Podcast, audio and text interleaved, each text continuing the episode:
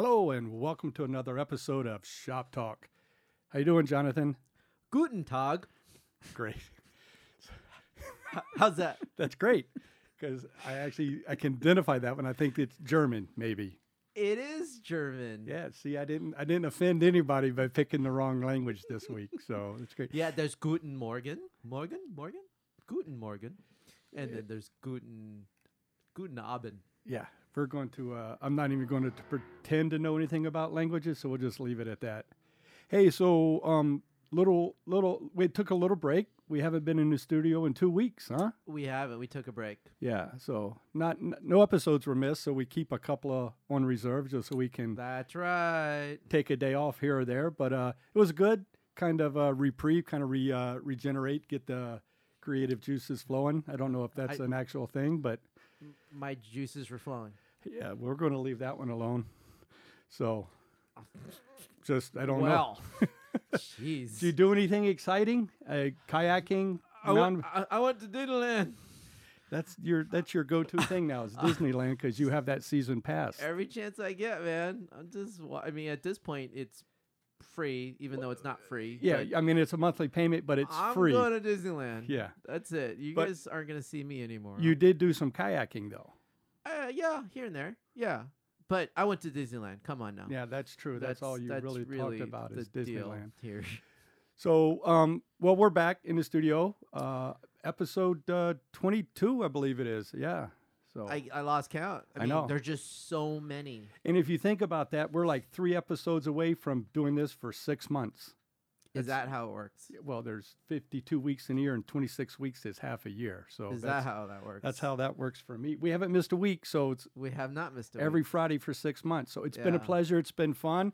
I did enjoy the break, but now we're back. And uh, a guy in joining us in the studio tonight that we've talked about, I think, way back in episode One, three, two. one, yeah, Yeah. several episodes. The man, the myth, the legend, Jordan joins us tonight. How you doing, Jordan? Doing great. Hi, honey. So I know you two have a have a, a, a big history. Our history is only going back uh, the original mountain Meadowview Mountain Goats when we used to ride on Thursday nights. Uh, but y'all go further back than that. So uh, we do. I'm going to let you. Uh, Too far sometimes. Yeah. Oh, you can yeah. Sometimes at work you can yeah they they've known each other a long time. So uh, I'm going to let you uh, drive the boat tonight and uh, introduce the world or our listeners to the guy we've talked about, the guy that's been influential in in my training and and the things that I do now for a career. And I know that your history is even more intertwined and interesting. So uh, take it away, Jonathan. well, everybody, I am most excited to introduce you to my friend. Some people might even call him my girlfriend, Jordan Freitas.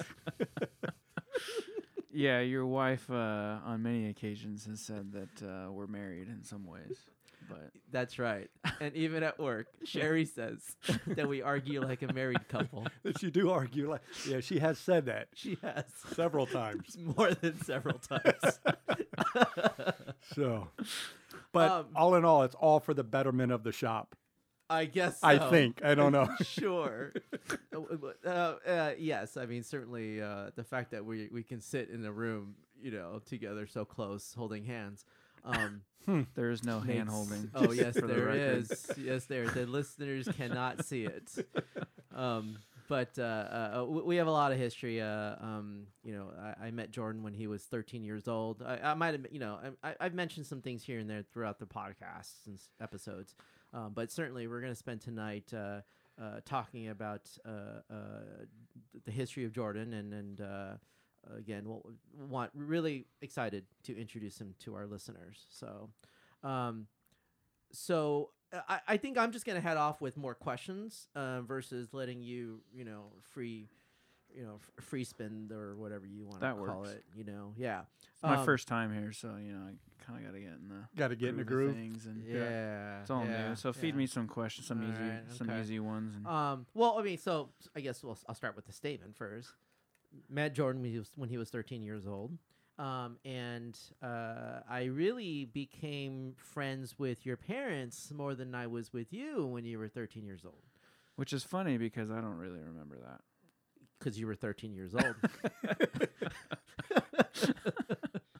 yeah. Um. So you know your your dad Jerry, um, and uh, good old Darlene, mom, she loves me so much. Yes, just admit it. Okay. She All does love you. She, she does. Um, but if she knew half the things I knew about you, she would love me more. she would probably disown you. no, no, no. Um, uh, but yeah, it, um, I, I was I started ride uh, road riding with your dad. Um, that was really the deal. Your dad was really into it, um, and then uh, he bought you a bike when you were 13 years old. Um, and I'll let you share that story. Do, do, what, what do you remember about that? um, that's really um, from the time they. I remember a great deal about my first real bike my parents bought me, um, and I don't think I'll ever forget it. It was a giant boulder, SE, um, and they got it from you uh, at Bicycle Service Center, which was the local shop in town.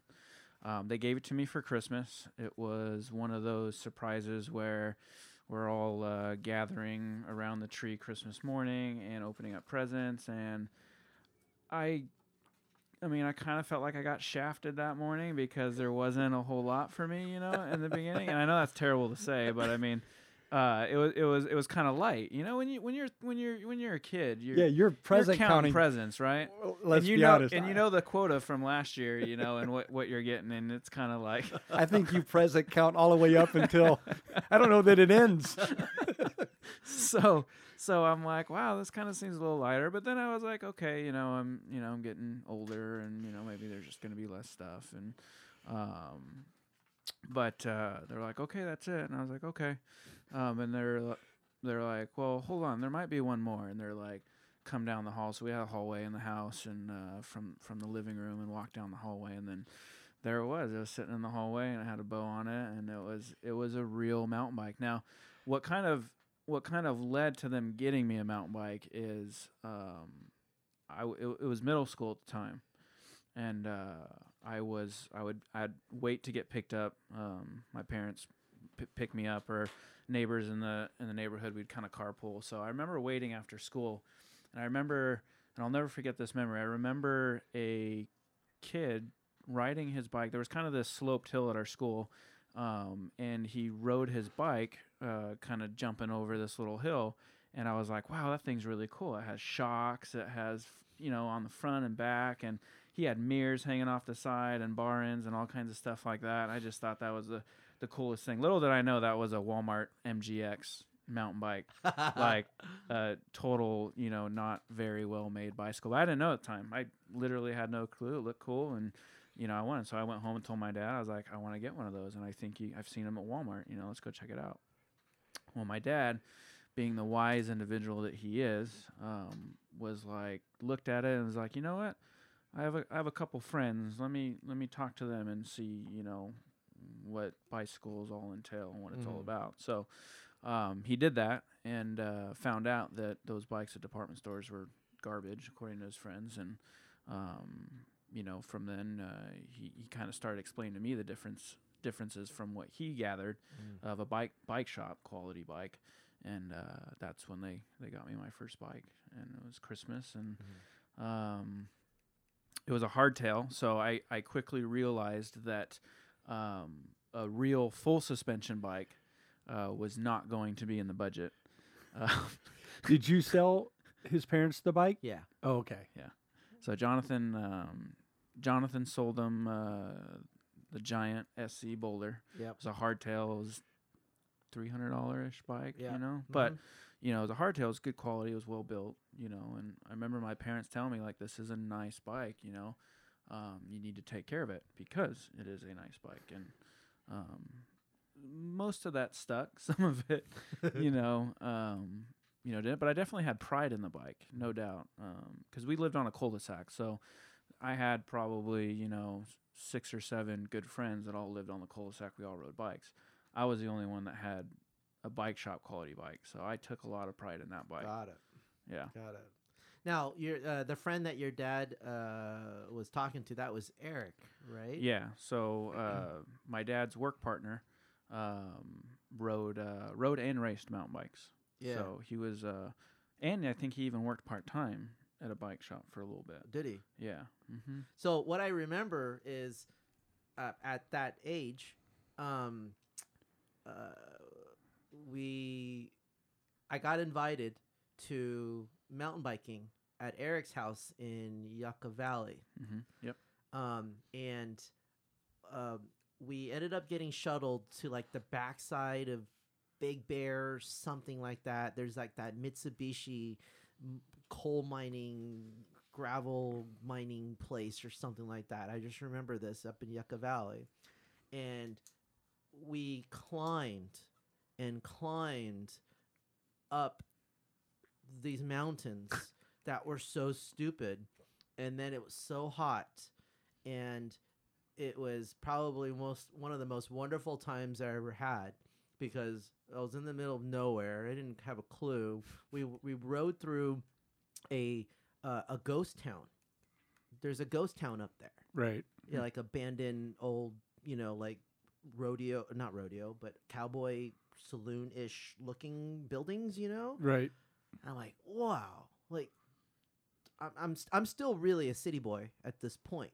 I mean, you know, I'm I'm what two years into my into the bike bike industry, so I'm new to all this, and then I get to travel, you know, and so we we're out there, whatever, And this is at Bicycle. at Bicycle Service Center. Yeah, again, Service his Center. his dad invited me out, and then we went for a ride, and it was like a group of like eight guys or whatever. And I think you were along, but you probably I don't know. I, I- don't, you, you I not do remember. remember a ride out there, um, and I remember that it was it was nothing of my riding style because I immediately was gravitated towards jumping off stuff, and we had this brick wall, you know, out in front of our house, and it was well when I was smaller, it seemed a lot bigger, but um, I would it, it was probably only about six inches in width on this brick wall and uh, I would actually ride and, and ride on top of that brick wall, and then at the end it dropped off, and it was probably realistically like four and a half feet or so. Uh-huh. Um, and I'd literally drop off the end on my my hardtail, so I broke axles and did all kinds of stuff with that. But that was that was more my riding style. So when we went out on that ride, all I remember is like you said, it was climbing, and I was like, "This is real Yeah. mountain biking." I'm like, "This is this is Yeah. dumb." Things we struggle with And today, today. still. Yeah. And Eric, you know, Eric was a was a beast. Yeah. Um, and his Mhm. brother too was actually a, a big guy, but just super strong. Like he would shear crank arms off. ah, Yeah, like big dude, a lot of power, but actually rode really smooth. Hmm. So, Hmm. um, but yeah, that was my. I was like, huh. Well, I kind of like. We had some interesting trails, you know, up where we lived that Right. were definitely more on the aggressive side versus. right. So you were drawn to cross-country. that. That's, that's one of my questions was how did you get into the downhill and uh, adventure? So you were drawn to that from the beginning. Yeah, I and I and I honestly don't know what drew me to that other than the I like the rush of adrenaline. I liked pushing myself. Um to I, I don't know. It, it was just it came Well, okay, so so just to clue in our listeners here, um, so at this point we were living in Hemet, right. right? And in Hemet, uh, we were fortunate to have some old motocross or dirt bike trails, things like that. So it was called Pachea Trail. There's a Simpson Park trails, Right. And, and there's just kind of a, a trail network that was already pre-established back in the 70s from the dirt bikers, right?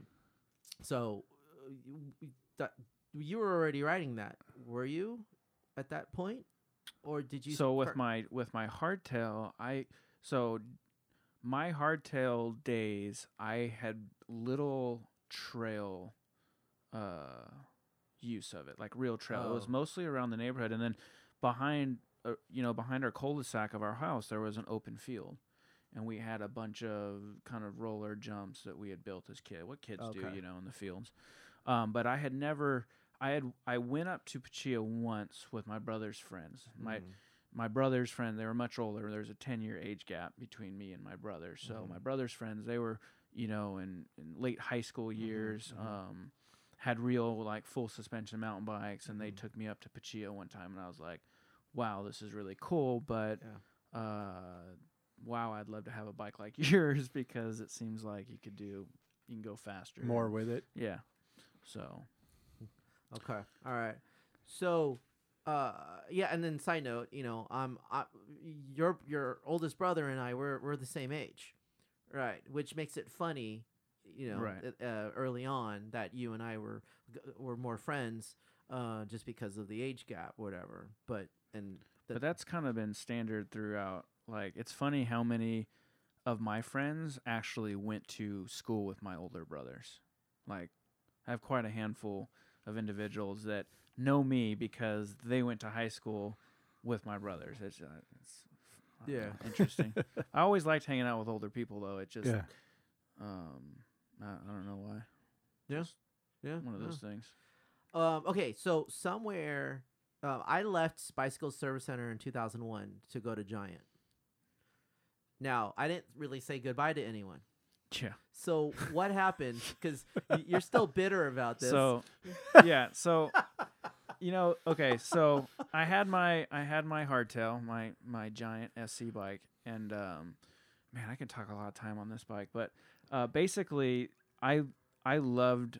I wanted to upgrade it, right? Just like anybody on their bike, you know. Yeah. You start going to the bike shop and you're like, "Whoa, this is cool," and I want to make my bike look like that, right?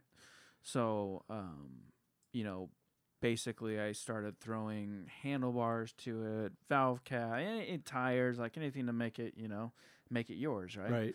Um, and uh, that bike actually ended up getting stolen, which uh, is uh, kind of an inter- interesting story in itself. I left it out in front at the end of the cul-de-sac, and some kids came by and stole a couple bikes.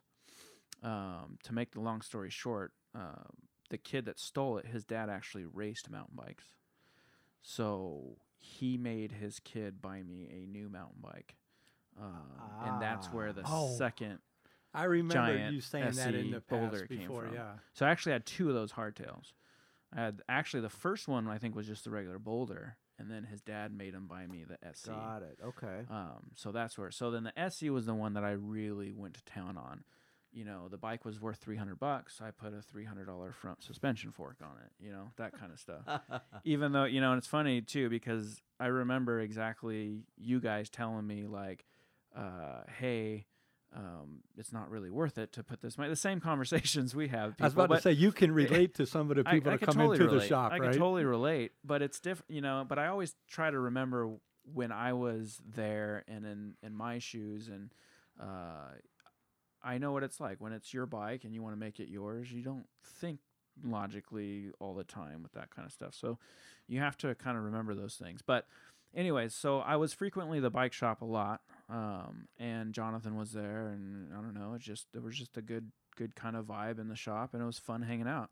Um, and it was I'd go mow lawns on the weekends, and I would get you know whatever twenty bucks, and I'd go over to the bike shop, have my parents take me down, and ride my bike down there, and I'd blow the twenty dollars on stuff, which Yeah. you know did I need it? No, but whatever. Um, and then so I got used to seeing Jonathan there, and all of a sudden I go in one time and he's not there. and he's not there, and I was like, huh, all right, well this kind of sucks.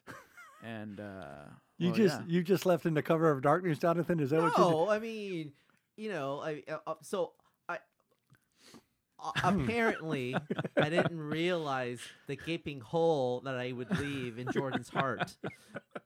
Okay, you know. Uh, So, yeah. but keep going, keep going. I want Uh, to hear this. Yeah, so uh, you were gone, and um, I kind of, I think I took a little hiatus on mountain biking because um, my parents, again, um, look up to my parents a lot, very wise people, and uh, they told me if, uh, you know, hey, we got your first mountain bike. If you want to get something else, we're not going to buy it for you. You need to work hard and save up and, you know, get something you want. So I was like, okay, made sense to me. I'm going to appreciate it more. Um, and uh, I knew that the bike that I wanted, and this is as I started looking at bikes, you know, I saw the price tags on them, and I was like, man, that's some just. I was always in awe of these two and three thousand dollar mountain bikes with the technology they had at the time, with the full suspension, all that kind of stuff, and the disc brake. I didn't have disc brakes. The disc brakes were on the, the the higher level stuff back then. Yep. Um, and I just thought that was just so cool. I mean, some of them look like miniature dirt bikes, and I was just, I was really drawn to the bigger travel downhill bikes. I think because they looked the coolest to me. Right, right. Um, and I think that's actually, as I'm thinking about it, that's what got me to downhill because I thought that was a cool bike. And Mhm. wow, when you ride one, you're like, wow, I can smash a whole bunch of stuff with this thing. Um, so, but I knew that it was out of my range. So, um, through high school, you know, I was just kind of doing a little bit of this hobby, a little bit of that, got some summer jobs and started getting some money and, uh, you know, finally saved up enough to uh, buy a real mountain bike. Um, it was a specialized big hit, full suspension, seven, eight inches of travel. I mean, a monster kind of downhill bike. right. And uh, I remember I bought it and was just still kind of riding it around the neighborhood and a little bit of like Pachea Trail. And I, I remember I brought it back into Bicycle Service Center, and you were back.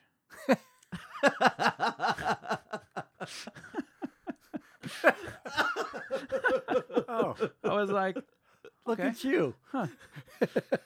"Welcome back." so, um, That's a funny one. How long? How, how long were you going though? I, I Three can't. years. Three. Yeah.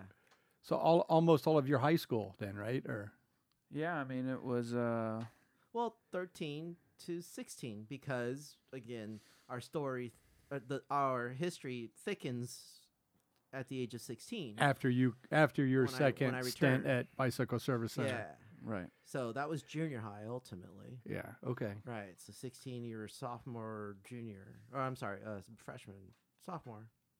Sophomore. Yeah, there you go. Um so uh th- the other time I remember too is that like um uh, I sold a bike to a guy named Joe.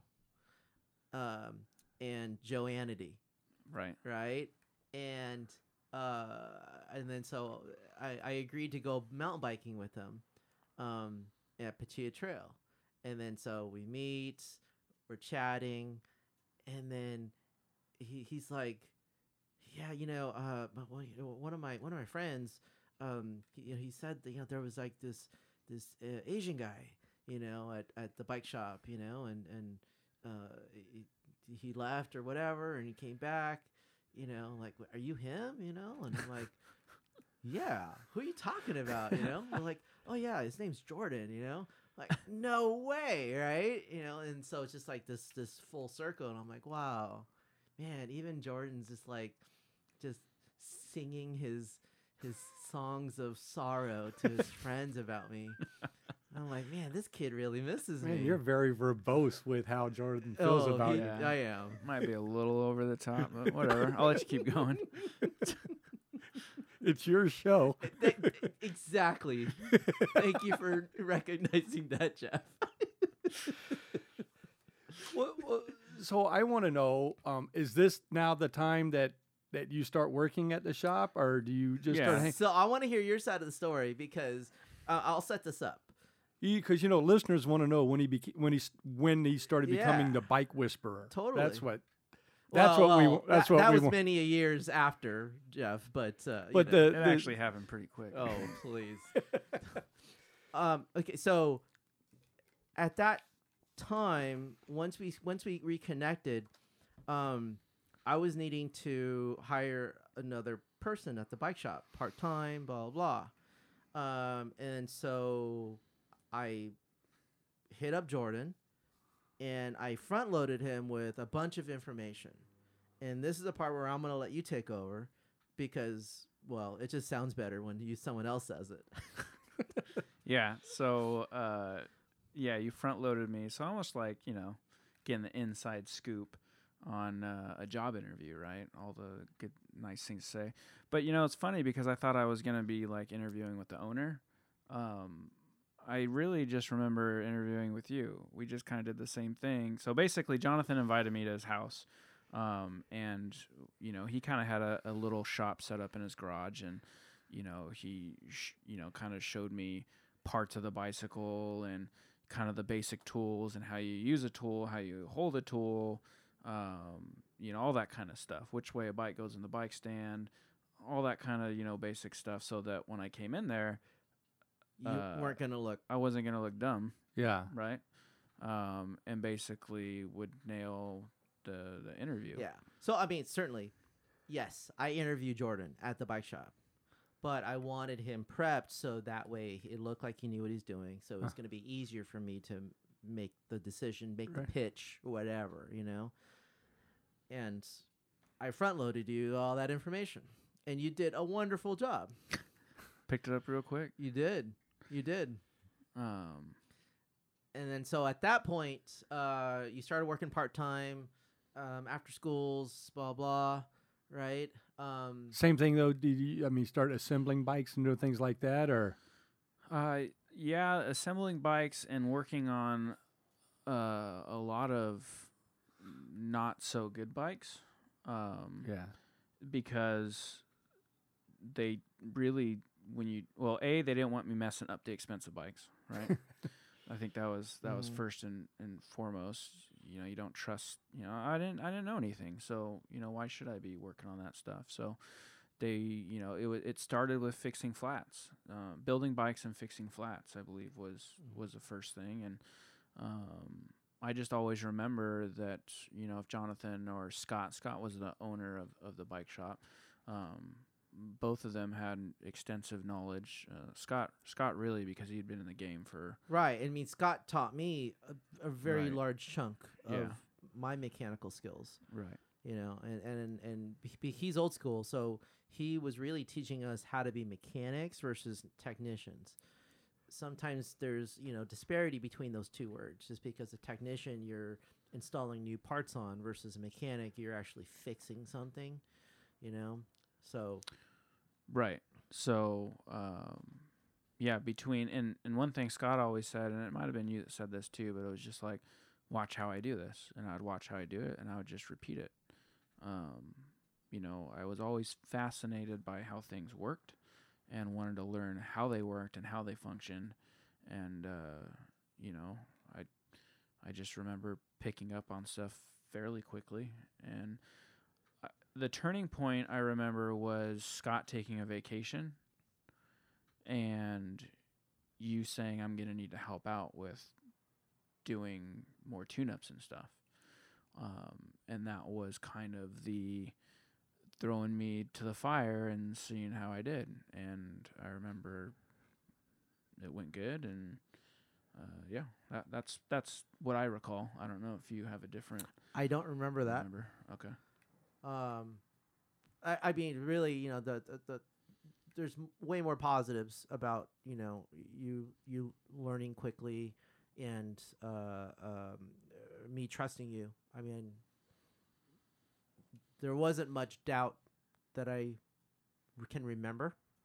So either there those bad memories I've I've pushed into the the uh, the ar- archives, um, or you you you, you were uh, a shining star in in the heavens. yeah, uh, but no, it's good. And then I remember, you know, we used to have our competitions about who would be uh, the brake master. Oh yes, the brake master. Yeah, I'm pretty much. Uh, yeah, I'll toot my own horn. I was pretty awesome at brakes. Not gonna lie. Mm-hmm. So we had, so at that time again, it was pre disc brakes, so it was all about V brakes and cantilever brakes, and Lots uh, of tricks lots of tricks. made those brakes work really Yeah. well.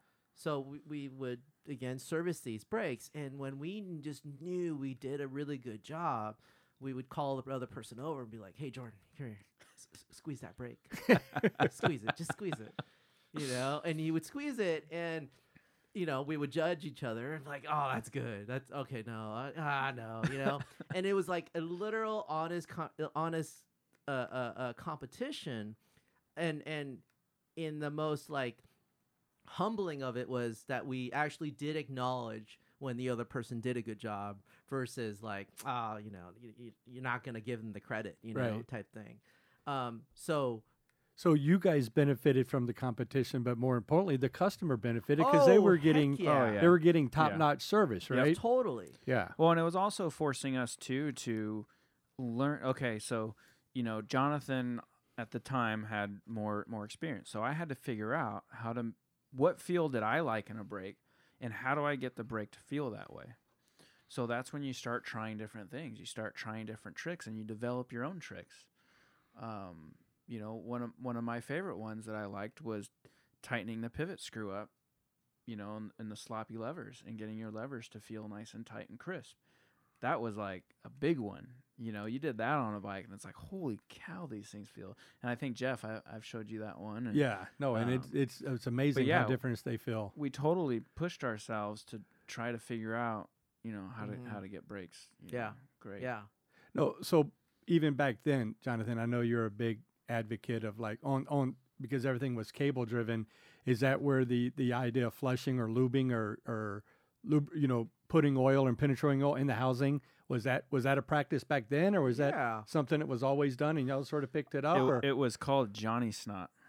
oh, really? Eh, Well, it literally, the brand was called Johnny, Johnny Snot. Snot. oh, okay. Yeah, yeah, and it, it, it was like a light grease or whatever that you would lube up the the, the Lube up the, actual cable with. Uh huh. which evolved kind of like Shimano SP41 grease. Yeah. yeah. basically what it Right. Right.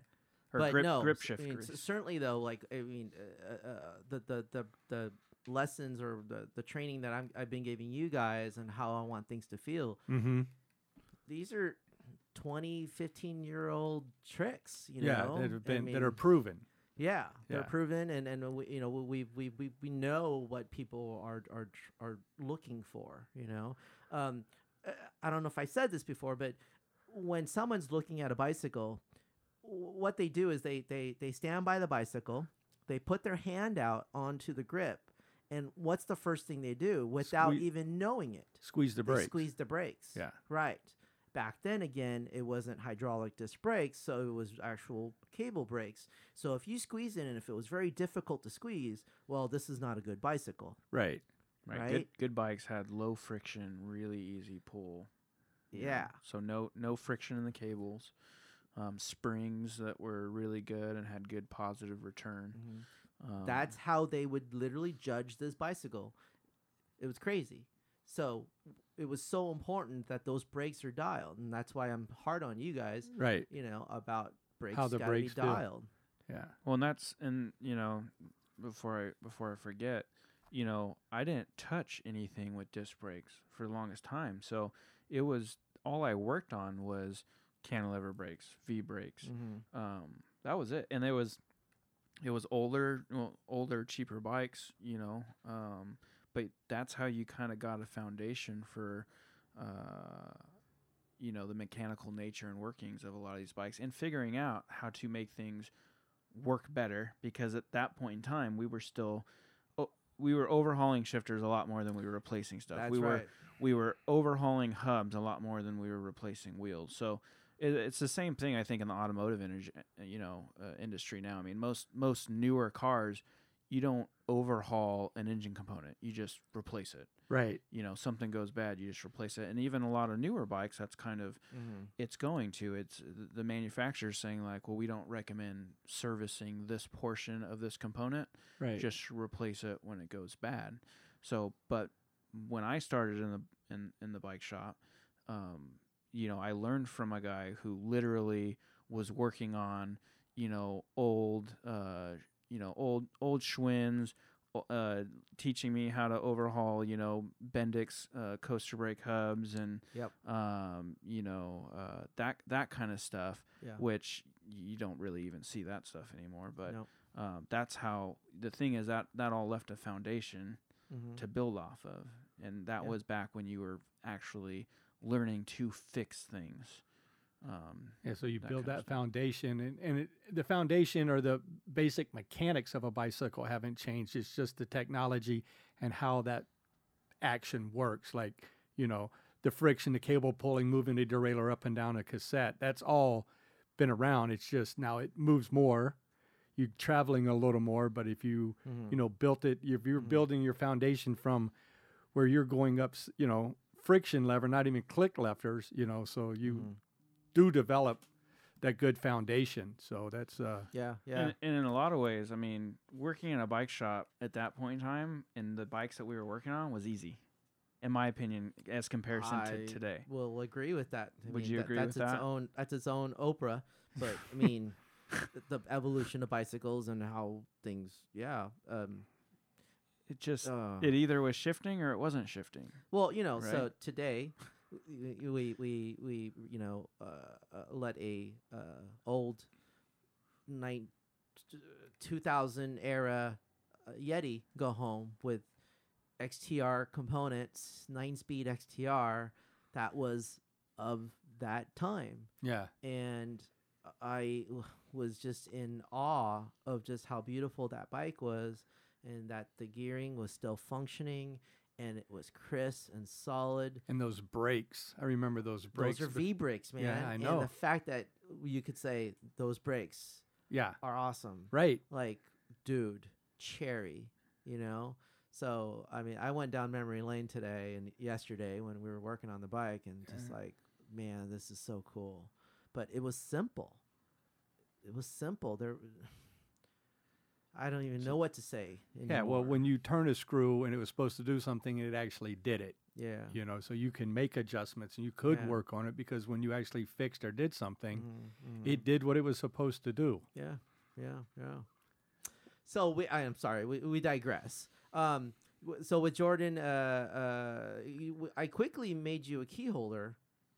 You were still in high school. Yep. And um, that was a big responsibility thing for me. I remember that. yeah, yeah.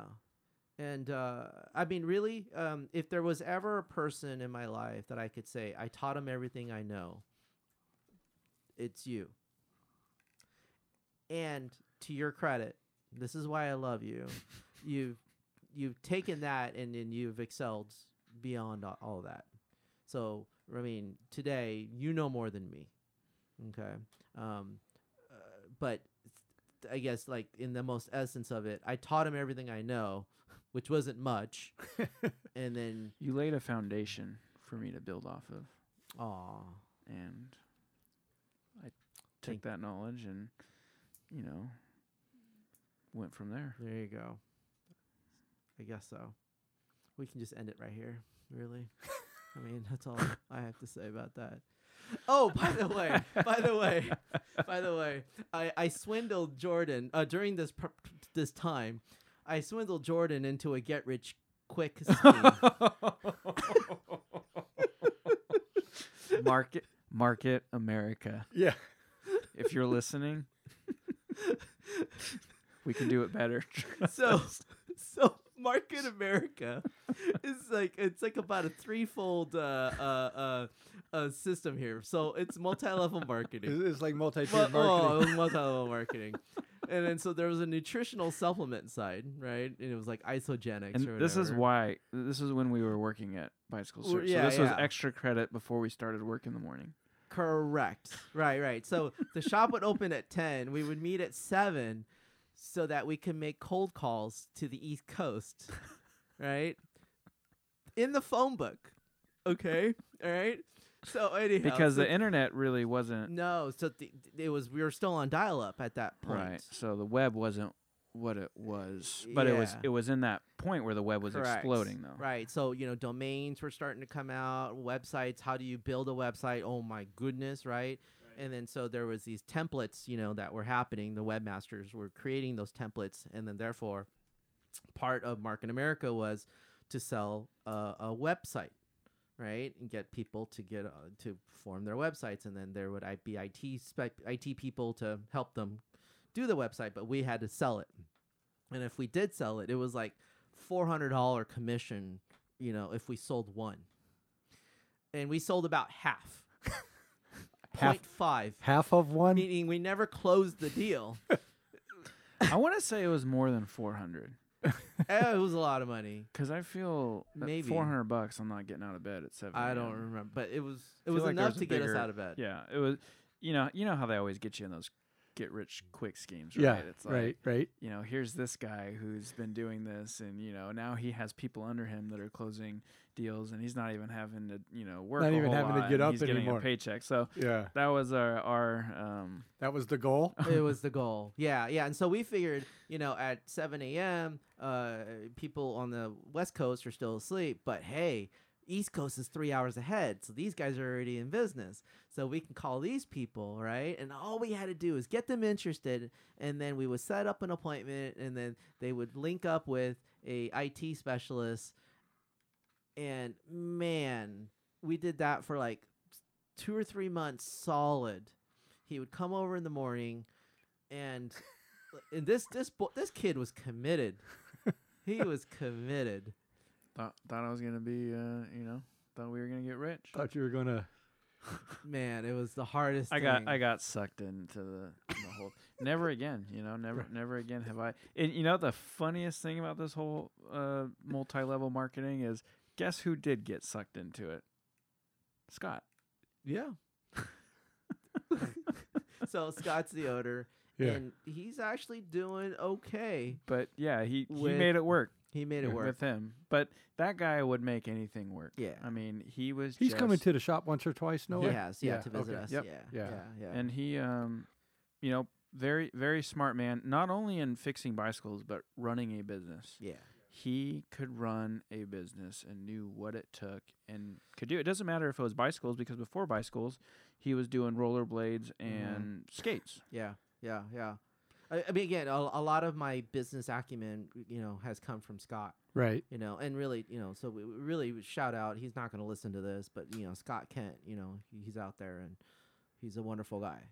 You know, he's he's he's done wonderful things for But us. but you left Bicycle Service Center again, right? For Coca Cola. No, no. Um, so I was at Bicycle Service Center, whatever, until 2006, and one of our customers recruited me to join his business, uh, which was in general contracting. Oh, okay. Right, right, and for three months Right. until I got laid off. That was sad because that was a housing bubble, and he didn't know it because he was make he was making money just Right. l- like it was bleeding out the system. Um, so he and you, you kind of was trying to you Yeah. realized that and was trying to put the correct kibosh on it Correct. Right. Yeah. So at that point, you know, um, I was kind of honing honing in on my my expertise, you know, um, which was really just a business development. Um, and so I saw him, I saw them spending a lot of money, and I was ho- kind of drilling down on it. They didn't like that idea, and as well as the fact that just, you know, things were already kind of caving in. So within three months, I was laid off. But Yeah. at that point, it was like, okay, time to move on. And then that's why I ended up going to Jax. But at this, you're still at Bicycle Service Center, though, right? Yeah, so once Jonathan left, um, I was kind of the senior man at that point, uh, Yeah. besides Scott.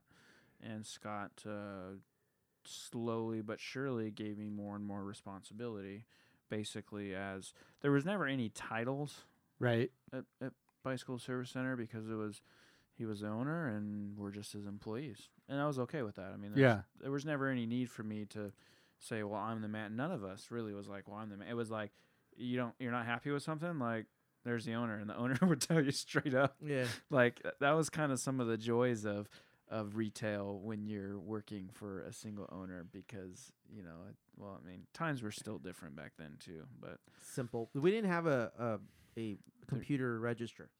Yeah, everything was handwritten receipts. So Yeah. guess what? I learned how to count back change. And it was funny because people were always impressed when you count back their change. Yeah. Count it. Yeah. Um, and they didn't like they would you know they try to confuse you by like you know oh it's you know whatever you know and they give you that quarter and then it's like oh uh, you know you like you try to do that with a kid nowadays you know and if they didn't have a cash register to type in the exact amount they would you know freak out but Yeah.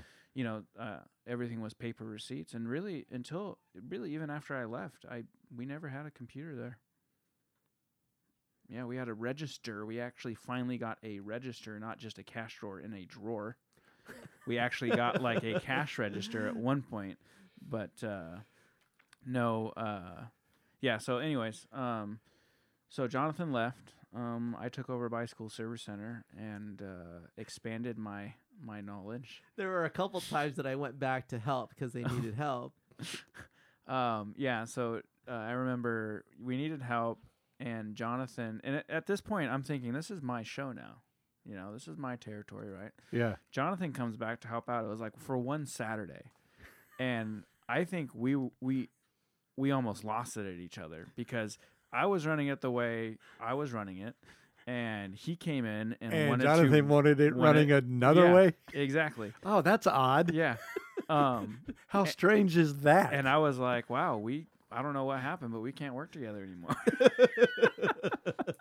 I was like, yeah, it just wasn't. It we were at each other's. thro- I- I- It just wasn't good from what I remember. Oh that yeah, one day yeah. it was pretty no, bad. I was so upset and just like, I can't believe this. I is think how it, I think maybe store. yeah, you were just like harping on me on like all I kind of things. I was like, what are you like? Yeah. Who are the you? The fact that I can remember that day is Yeah. yeah, yeah. And it was just a one day thing, right? Uh-huh, yeah. yeah. And then I was like, Well, it was just different than how you left it, and Yeah, you right. didn't like it. Uh huh. So our yeah. management styles have always been a little different in Right. how we run things. Um, Jonathan is is um, He's trying to be nice right now.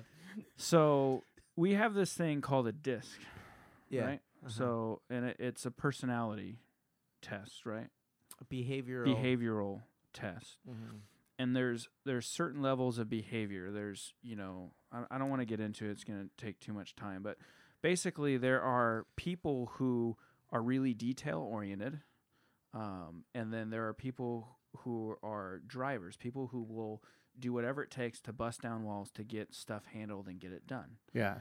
your drivers are typically your managers your owners of businesses and stuff like that. They'll do whatever it takes to get that sale right?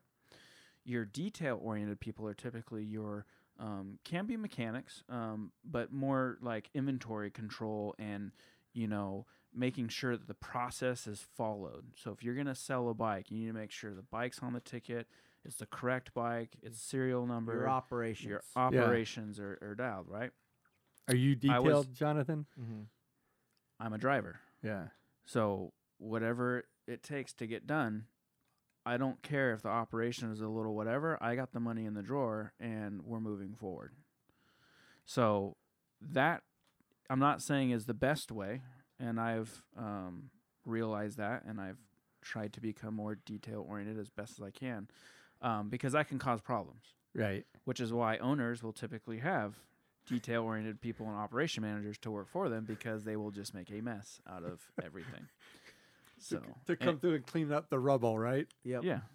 Um, so uh, basically, he saw my operations weren't super good, though the store was doing great, you know, and that's what I was like. I was like, what are you talking about? We're, we're, we're killing it right now. And you're like, well, you, you know, your store's a mess and different things like that. So, but at the same time, as much as at that time I was young and I, I look back on it now and I get it, right? Yeah. And guess what? I got it so much that, you know, fast forward a bunch of years and we're now working together again Right. um, because we make a good team. We do. Because yeah. No, for sure. he's detail oriented, even though he still harps on me all the time, but I get it, right? Um, and I'm the go getter. I'm going to go make it happen and get it done. Mm-hmm. Um, so that is why, though we can butt heads, I think we understand each other and where we're coming from. And and so through all of this process is that you're constantly just honing your mechanical skills, right? And just Yeah. So um, because you're like pretty incredible in troubleshooting and just it's you know, Jonathan, what's wrong with this? I don't know. Ask Jordan. Jordan, you just walk by and says, "Well, tighten that bolt and then do that." It's like, okay, and then that fixes it. So it's like hence the bike whisperer. So is it just because of all the years of working with like older technology and just that definitely laid the foundation. Um, but it's it's always so I've always been fascinated with how things work and had appreciation for it. And if I didn't know how something worked, I wanted to dig into it to see how it worked. Um, you know, that's how when I started after, you know, you do so many flat fixes and tune ups and general tune ups, you like to try to go more specialized. Like, you know, mountain bikes were always my passion and I was always intrigued by suspension and how it worked because uh, a suspension wasn't worked on a lot and it was kind of uh, a new thing for a lot of bike shops and like oh we don't touch that that that goes back to the manufacturer i was like well why does it go back to the manufacturer like let's open that thing up and see how it works. And Mm. back to my giant boulder days, uh, when I got my when I spent three hundred dollars on that Manitou fork expert. um, I wanted to see how the stupid thing worked, right? Right. So um, now this was the thing was all it was pretty beat and clapped out at this point. Um, it was leaking and all kinds of stuff like that. Probably wasn't worth rebuilding. I took it upon myself to figure out how to disassemble it, um, and I learned. I learned what worked. I learned that when you take the foot nuts out of the bottom of the fork to remove the lowers, the lowers didn't just come off. Yeah. You had to, you know, loosen the uh, the foot nuts and kind of bang them in there a little bit to drop the lowers of the fork. And I know I'm getting kind of technical, but um, you know, it was those constant things, and it was using resources. It was calling places like Fox um, and asking them, like, "Hey, I'm trying to do this. How does this work?" And them just, you know, telling, Telling me you. how things work. Mhm. And I just, it was the, it was the wanting to know how things worked. I remember at that point, you um, you and Scott were actively overhauling uh, Marzocchi uh, forks. Yeah. Right. Uh, and then you know with a lot of our higher end uh, clients in the area, um, Fox was becoming a big player. Um, Yeah. You know, and then um, I spent a lot of time with the guys at Fox and developed some uh, relationships and friendships and stuff at Fox, and you know guys I could call to you know ask them, and and a lot of it kind of came from working on my own stuff too, because I knew I could experiment on my stuff, and if I broke something okay, I'll call Fox and I'll see, you know, how I fix it the right way. So it was kind of that trial and error and just learning over only things that you get over time, right? Yeah. Um, so I always liked getting into stuff that um, was kind of a mystery for a lot of people. I like knowing how to do stuff that And you didn't have that interest, Jonathan? No, I didn't. Yeah, I mean, because again, I remember they they was they started getting into it, and at that point, it was me more ordering the tools for them, you know, and that's all I cared about. Uh, I, ju- I remember at one point he was working on a Marzocchi fork, and I was just kind of looking literally direct, literally over his shoulder, and I went, "Huh, okay," and then I went about doing my other business. But I re- I remember vividly looking at him and going, "Nope, I'm not me." And then Well, I'm and I moving thought it was such an inconvenience too. You know, not.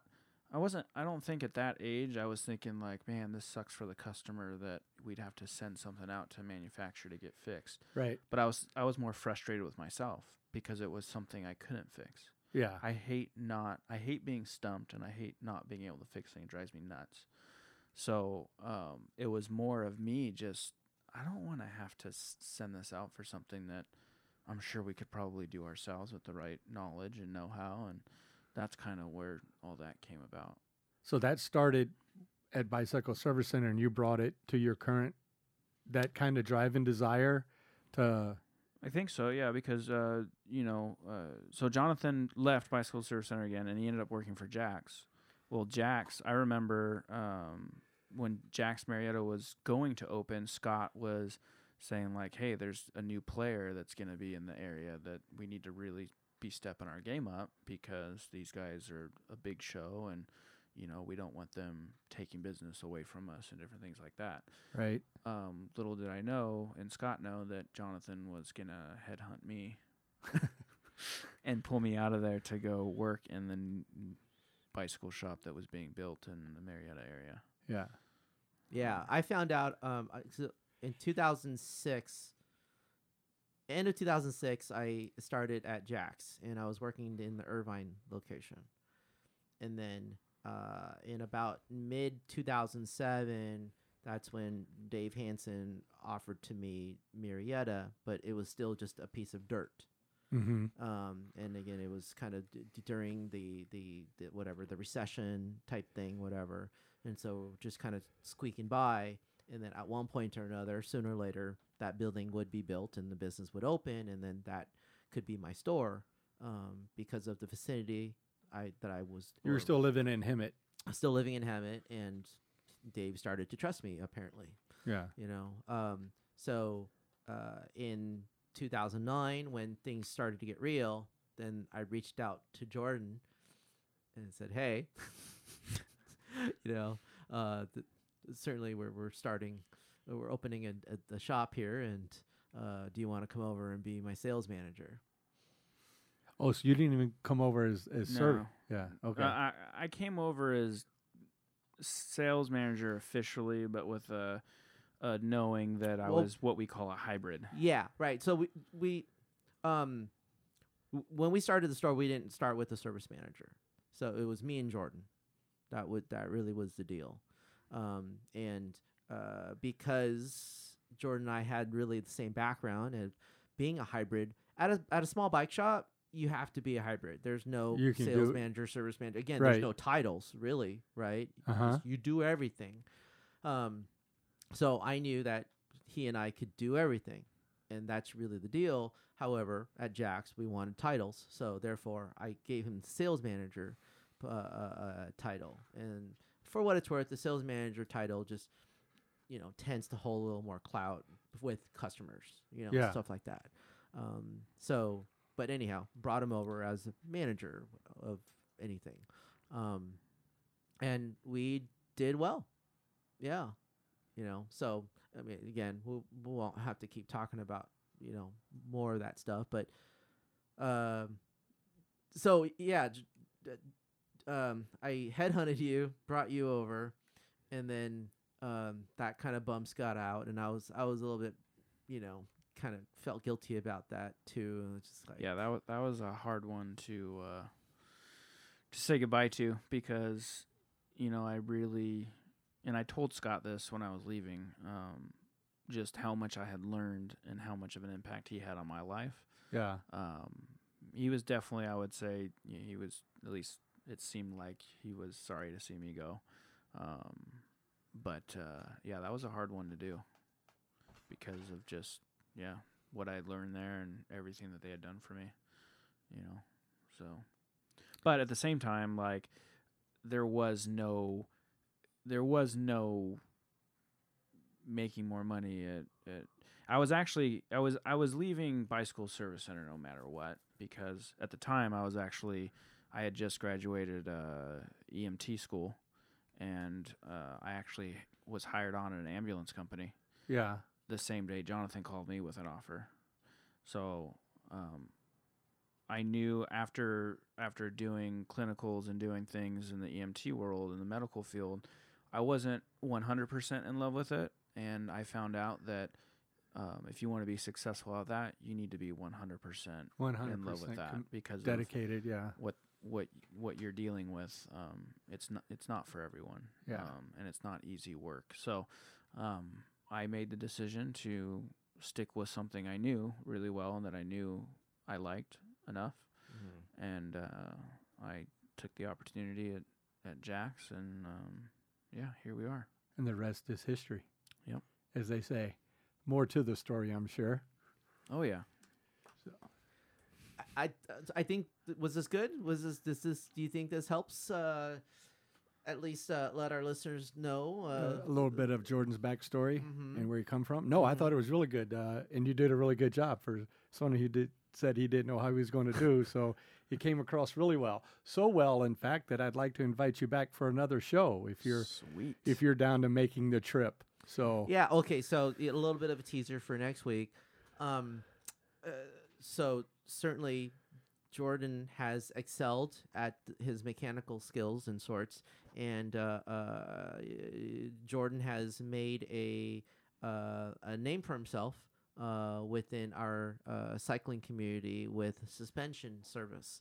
Um, this has to do with the mountain bikes and um, the the ability to actually service the stuff with outside of sending um, um, suspension parts back to the manufacturers and have to wait a long time. And Right. so again, we're going to explore some of that, but uh, there's a lot of nuance. Uh, it's going to get a little bit techy um, on the uh, suspension side, but at the same time, we're going to build some foundation uh, for our listeners so that you guys can appreciate The- the a little bit more about yeah, and what it suspension. does. So yeah, yeah. that was a So it, I hope that helps. you know it does help. You know, Yeah. looking forward to it. See how it goes. yeah, get him back in here again and uh, get another get Mhm. another uh, episode in the books. So Jordan, thanks for coming out. Thanks for making the trek. Jor- Jonathan, as always, you know, you look right over your shoulder there. What do you see? Yep, that's the weekend. You can see it from here. Get out there, guys. Have fun. Enjoy life. Live it. Ride it. Hike it. Kayak it. Whatever. Thanks, Jonathan. Thanks, Jordan. See you Thanks. guys. Auf Wiedersehen. That's what Rosetta's done did for me. That's all I have to say. Nice.